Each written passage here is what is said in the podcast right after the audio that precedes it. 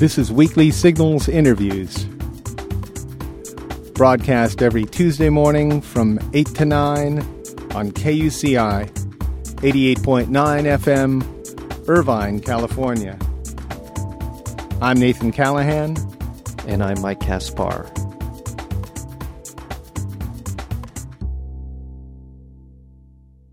What practical, progressive, political lessons can we learn from corporate theme parks, ad campaigns, video games like Grand Theft Auto, celebrity culture, and Las Vegas?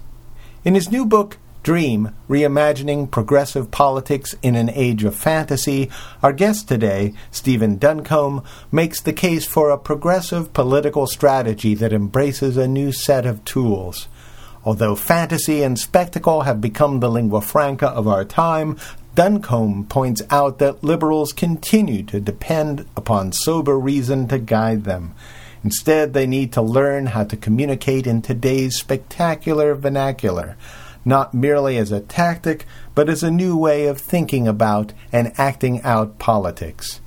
Duncombe teaches the history and politics of media and culture at the Gallatin School of New York University.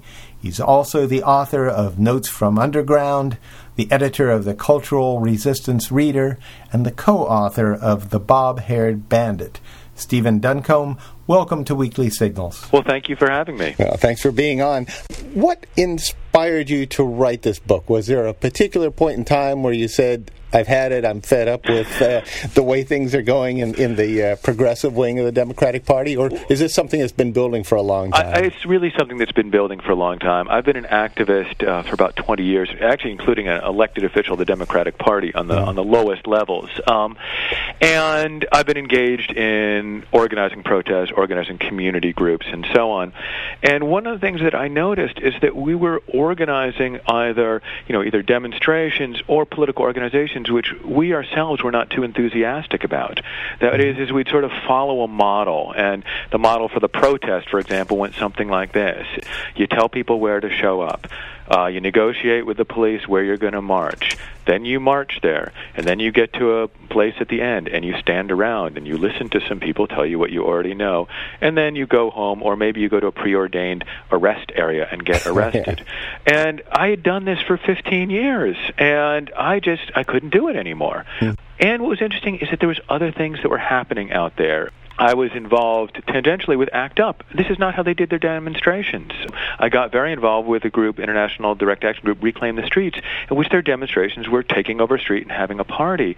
And so it wasn't just me that was dissatisfied. There was all these sorts of folks who were part of the progressive movement who were dissatisfied with the idea of how demonstrations were structured and also dissatisfied with how organizations were structured. When you were involved with the ACT UP and the street theater stuff, did you see a completely different reaction from within the demonstration itself? Were you seeing more enthusiasm, and were you also seeing people outside the demonstration being more actively or more engaged? Definitely both, and I think that it's important when doing any sort of organizing to think about your audiences. Both in internal audiences, the demonstrations were a lot of fun. Meetings were a lot of fun. Mm-hmm. In ACT UP or Reclaim the Streets or this group, Community Group Lower East Side Collective, which I co-founded a while back. It embraced parts of us that were unpolitical, parts of us that had desire and joy and what have you. But also very importantly is that it made a more effective spectacle for the outside world. That is, one of the things that you have to always think about when organizing any sort of political demonstration is how is it going to appear to the others? How is it going to be mediated? And we were creating with these groups spectacles that actually sort of cut through the clutter. If you have a large protest march at this point, unless you do something different, you're going to be compared to the last protest march, and if you don't turn out more people are going to call it a failure. I wanted us to get out of that model and instead start thinking about, okay, well, what is a way to display ourselves to the world, but also display ourselves in a way that's ethical, that is, in a way that actually bespeaks the very values that we have. Spectacle is a major theme in your book. In fact, even the cover of it is that the Sahara in Las Vegas? It's the dunes. Oh, the dunes. Yeah, I was trying to figure out which one it was. I knew it was a desert theme there, but Kids Dream in the Dunes neon. Liberals are inclined to distrust spectacle and not like Las Vegas. Well, first of all, why is that? Well, I think for some good reason. Is spectacle is by and large been the property of the other side, whether it be sort of fascism or authoritarianism or advertising and commercial culture.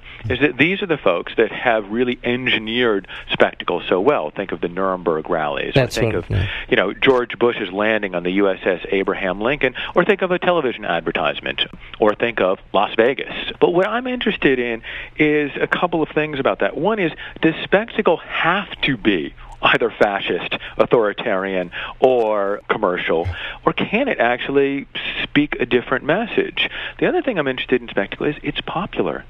And the name of the game in a democracy with politics is you have to be popular. You have to have people that want to engage in your struggle. Now, Las Vegas is intensely popular, and it's popular even though they've legalized gambling around the country and Indian reservations and offshore. It remains popular, and one of the things that Las Vegas does is it gives people a spectacle. But when I started looking at Las Vegas, what fascinated me was that there was something that was useful to learn about that spectacle. If you go to Las Vegas, you see New York, New York. You see Paris. You see the Luxor. You see the Bellagio. But what's fascinating about these spectacles is they don't pretend to be the real. They don't stand in for reality. No one is fooled. No one thinks that, you know, the Statue of Liberty being across the street from the Eiffel Tower is really how reality works, yet it's entertaining and fun nonetheless.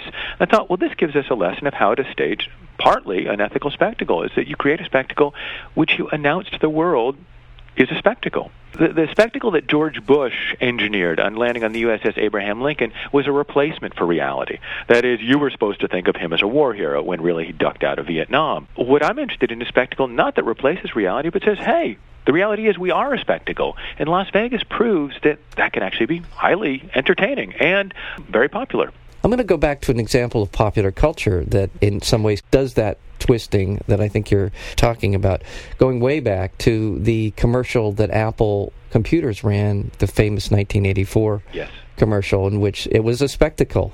Mm-hmm. But at the end of it, it's kind of, it turns it around in a way that left an impression and people remember. In a popular culture context. I think so. And I think one of the things I tried to do in this book is I look at four sites of popular spectacle. Las Vegas, advertising, celebrity culture, and video games like Grand Theft Auto. And why I'm looking at those is, one, is because they're very popular. I'm trying to figure out why they're so popular. But two, the best and the brightest are creating these things. These are smart people that are creating the Apple ad. And they understand that to sell a spectacle as a straight-out spectacle doesn't work that well. But instead, if you can sell a spectacle that basically says, okay, look, you know what you're watching actually is a spectacle, leaves people in a different position. And it makes them actually, instead of saying, oh, Apple's trying to fool me, it says, well, actually, you know, Apple just tried to entertain me. And we're in on it. Yeah, and we're in on it. Yeah. And that can either be sort of a cynical, ha-ha, wink, ironic, you're still going to buy the product, or it can be saying, look, one of the things that we're attracted to are these images, are these sort of ideas, fantasies, desires, and dreams, and they're okay, as long as we understand that they're just dreams. We're speaking with Stephen Duncombe, the author of Dream: Reimagining Progressive Politics in an Age of Fantasy. Now, you mentioned Grand Theft Auto, the violent and very successful video game. Can you talk a little about alleged progressive Hillary Clinton's press conference calling for government regulation of that game? A friend of mine, an organizer, once said, all politics is theater, just some of it's bad theater. Yeah. And what Hillary Clinton did is she held a press conference to essentially denounce Grand Theft Auto, the video game. Now, Grand Theft Auto, the video game, is apocalyptically violent. There's no way of getting around that. All the critics are right. It's violent, it's misogynistic, and so on. It's also incredibly popular. And so one has to deal with that popularity. One has to try to understand why it is popular and whether one can actually work with that popularity and move it someplace else.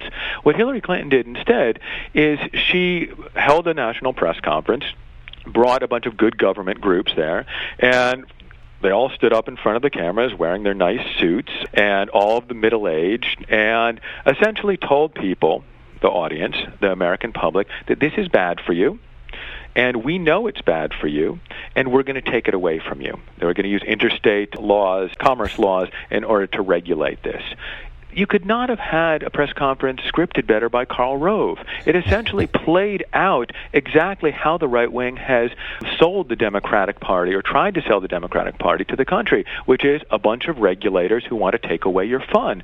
And here we're a bunch of people, very prestigious, very influential Democrats and liberals, essentially playing into that script. It was unbelievable. At one point, one of the journalists asked, have any of you played the game? And on public television, they said, no, I have never done it, down the line.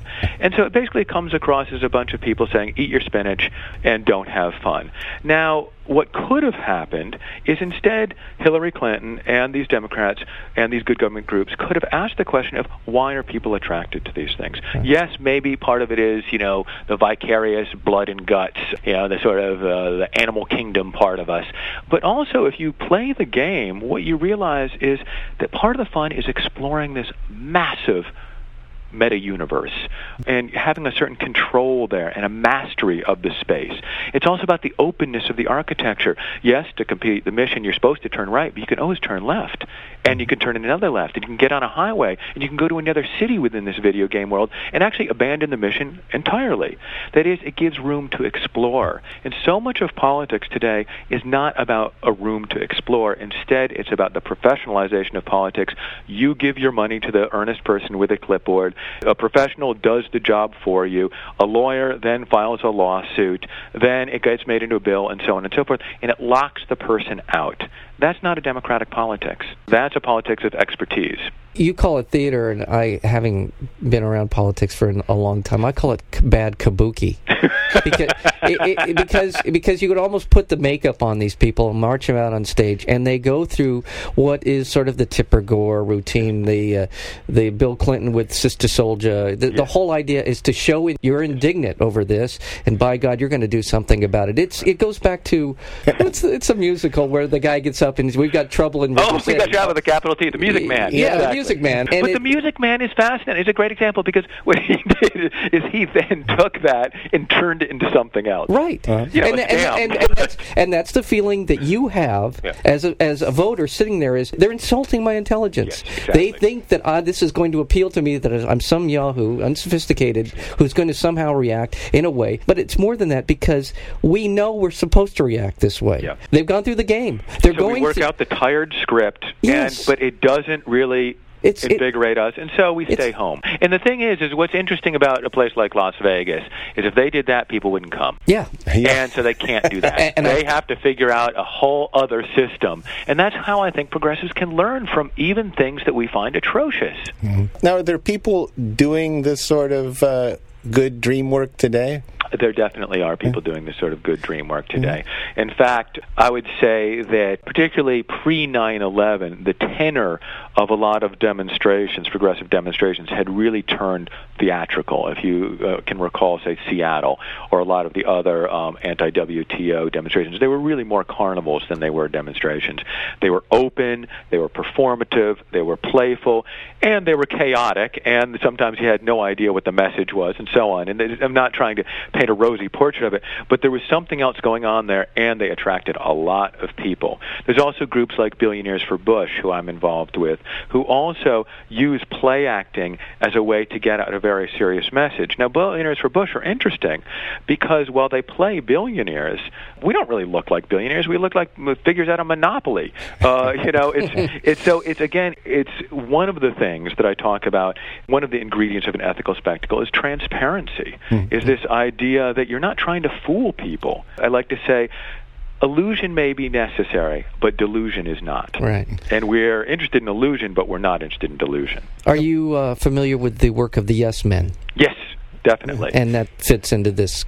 Yeah, and because one of the things that the Yes Men are doing is sort of using spectacle to reveal the truth about these, these corporate bodies. In a way, they're using the lesson of Grand Theft Auto in that they're becoming the other. Yeah. to show what the truth is. How horrifying the other really is. Yeah. Exactly. Have you seen their documentary by any chance? No, I have not seen it. It's just that when they get up in front of these corporate types and essentially propose slavery as a way of controlling costs, it's really quite remarkable to see the reaction on the part of professional people in that environment. So. Right, because they take a logic and move it to its illogical extreme. Yeah. It's also, I think, what's important is that they piggyback off of a pre-existing spectacle, these conferences and these very elite get-togethers like Davos and so on, and they use that and then move it someplace else. Now, we've spoken about the Yes Men and Billionaires for Bush. There's also, you mentioned Reverend Billy and the Church of Stop Shopping. Right. But all these people are pretty much on the outside, even though they're influential. How do we get to somebody like Hillary Clinton? Or I don't want to get to her necessarily, but how do we make this a little bit more mainstream? Well, I sent Nancy Pelosi a book. Well, there you go. That's a good one. Well, what I think is that the Democrats really have to take a page from the Republican Party. Mm-hmm. The Republican Party was literally in the desert from the New Deal up until Nixon. They were wandering in the desert. They were out of power, and even the people they put up for president look liberal. Think of something like Dwight Eisenhower would be considered a flaming liberal at this point. What they did is that they looked to their margins. They looked to the people that were wandering out there in the desert, and they learned from them. Because those people had ideas which seemed fantastic at the times. Things like doing away with Social Security or privatizing Social Security, doing away with the welfare state. But the Republican Party turned to those people and said, we have no ideas left. What are your ideas? You can see what happened is starting with Ronald Reagan, who was considered a far-right candidate. Essentially, you've seen the ascendancy of the Republican Party. And people like Karl Rove and Grover Norquist were really people that were on the fringes that had been brought to the center. The Democratic Party has done the exact opposite. What they've done under the DLC is move to the center. And I think that's a huge mistake. What the Democrats should be doing is looking to their margins. Because ironically, these people that are on the margins, and they are marginal, they're marginal protest movements, have a better understanding of how the center works, ironically, than the centrists who are caught in this stale sort of routinization of politics that you described. My fear, I'm going to express my fear in all this, is the Democrats have managed to regain a measure of power with the last election in which it in some way validates their vapid and vacuous agenda. Yes. And that they haven't learned anything. They are the beneficiaries of a incredibly inept... Well, and the most inept administration maybe in the Republic's history. Yeah. So they got a thumping and they didn't get this lesson. And they spent 12 years out of power, and I'm fearful that they are somehow validated. This is the problem. When you're talking about the Republicans, they have an agenda. Yes. They have an agenda. They have a dream. They have a dream. And they have a dream for America. And the Democrats are the anti-dream. Yeah. If you can't muster enough political will to combat this president, who is low in ratings, nobody wants his policies to be enacted, if you can't muster some backbone now, when are we going to do something like that? I agree wholeheartedly with you. I also think that there are plenty of very smart and perceptive people in the Democratic Party and in even Democratic leadership. And I think they do know that they won as anti-Republicans and that they have to put forth a dream of their own. Yeah. In order to actually win the next election cycle and go forward. Because right now, they are an anti-party. And that can work as a protest for a little bit, but it can never actually get people out to the polls to vote for you in a positive way. Just think about how advertising works. Advertising isn't about we're not A. Mm-hmm. It's about you will be A. Mm-hmm. And the Democrats have to make that same sort of argument. They have to say, this is where we're going to take you. This is the sort of transformation we're going to make in your lives. Every single advertisement, by and large, makes that sort of promise, even if the transformation is, we're going to make you into a savvy, ironic customer. They still make that promise of the magical transformation. That's what the Republicans have done. It's what the Democrats did incredibly successfully from the 1930s until the 1960s, late 60s, early 70s. And I think that the Democrats know this. Certainly, they're not in practice. And they're going to have to change the way they think about doing politics. And I hope I'm right and you're wrong. Yeah, I know this is backtracking a little, but did they just get lazy, or was there a point in time that they got fearful? Why is it that they lost that edge? That's actually a very good question. I actually think part of it has to do with they got lazy, is that you stay in power for 45 years, 50 years, and you start getting lazy. And also the other thing is the dream creators. Politicians never create dreams. If they're smart, they tap into dreams. But the classic dream creators, labor unions, protest movements, and so on and so forth, either fell apart or got too radical for the Democratic Party, and so that they actually couldn't embrace those dreams, or those dreams weren't there to tap into. And so part of it was, you know, they got lazy. Part of it was you always have to generate social movements which are going to create these dreams. We can't really expect Hillary Clinton to come up with a dream, because her dream, since she's been very young, has to be in power. And that's basically it. There are a couple things that are going back to when the Republicans really seized control of the agenda in the country. It was about 94. And it's telling to me, and it goes along with what you're saying, I believe, that when they put together the Contract for America, they ran it an ad or two in, I believe, TV Guide. There's something about what you're saying and what they did that works in that on that level, that that they would put that in the TV Guide as a political manifesto. And there's two ways to look at that. One is, oh my gosh, it's horrible. Has all politics been lowered to the level of another TV program? And I think it is something we should be concerned with, okay? Yeah. On the other hand, TV Guide was at one time, I'm not sure if it still is, it was the largest selling magazine in America. Right. And now the Democrats might sort of look down their nose at that and say people really should be reading the Washington Post and the New York Times. But look, this is what people are reading. So what do you want to do about that? Yeah. Do you want to feel good about yourself and say that everybody actually should be reading the New York Times? Or do you want to say, well, people are reading this, and why are they reading it? Right. And it's aligning yourself with a vehicle for entertainment and dreaming and fantasy, which is television. Going back to you saying that Democrats are maybe in the process of developing an agenda that speaks to what people really want to know more about, their dreams, in this 100 hours that Nancy Pelosi came out with, in which they were going to pass a number of bills. I believe they had 6 or 7 objectives. Yeah. And so far they were able to get them through the House. Of course, there's the sniping on the part of the Republicans, but at least they did this. I think that the problem is this, though, and I think Nancy Pelosi's done a pretty good job. I'm very enthusiastic about some of the things that they've pushed forward. The problem is there's no dream wrapped around it. Yeah. That is that they're individual good policies, but there's no New Deal. There's no vision of how do these things fit together. I mean, what Lakoff talks about, sort of the progressive frame. I might not always agree with Lakoff's how he wants to frame things, but I think he's absolutely right about that. People need to be able to say, oh, these are components of a package, and well, what is the package? To use again corporate speak, what's the brand? Yeah, there is not a Democratic brand. No, and in fact, the Democrats have tried at one time to make that their brand. That we have no brand, that we are free-thinking individuals who just are into policy and tinkering with things pragmatically. That's by default. I don't think that captures the hearts and minds of the American people. We're speaking with Stephen Duncombe, and the book is Dream: Reimagining Progressive Politics in an Age of Fantasy. I find this fascinating. What makes it fascinating is there's to me, at least, there's a first step that you have to take that it's completely uncharted. Yes. And that's what frightens people away from it, and I think that's why we're left with the situation that we're in the progressive movement. I think so. I mean, we used to be incredibly bold. We were the repository of dreams. I mean, who said I have a dream after all? And what were things like socialism and feminism and idea of civil rights and accept a dream and democracy? And somehow we've lost our capacity to dream, and it is risky. But really, at this point, what do we have to lose? Going back to what you mentioned just a minute ago, the New Deal. We need a New Deal. America, the loss of manufacturing, environmental policy, global warming, all these things. We need to fashion something that says the future can be better. I agree. I mean, I think so much of progressive policy or liberal policy is framed in terms of holding on to what little we have. Yeah.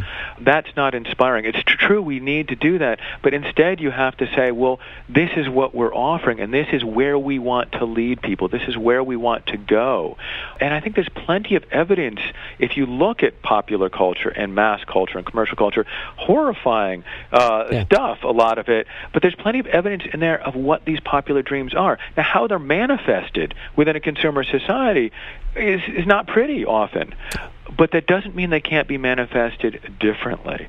One of the things I think is important to look at with the New Deal, and the same with the Civil Rights Movement, is that we tend to remember them around their policies or what the battles they won. Or when the Civil Rights Movement, we sort of make Martin Luther King into a saint. Martin Luther King was a master strategist of, among other things, spectacle. FDR's New Deal was sold.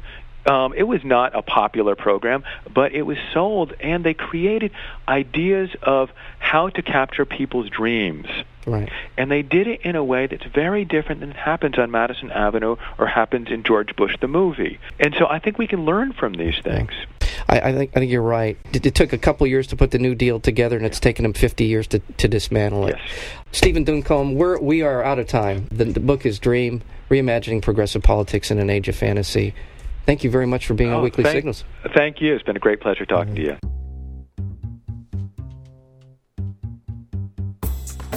To learn more about Weekly Signals interviews, including upcoming guests, or to download the podcast, visit our website at weeklysignals.com. And be sure to visit NathanCallahan.com for daily readings and feature articles. Until next week, I'm Nathan Callahan.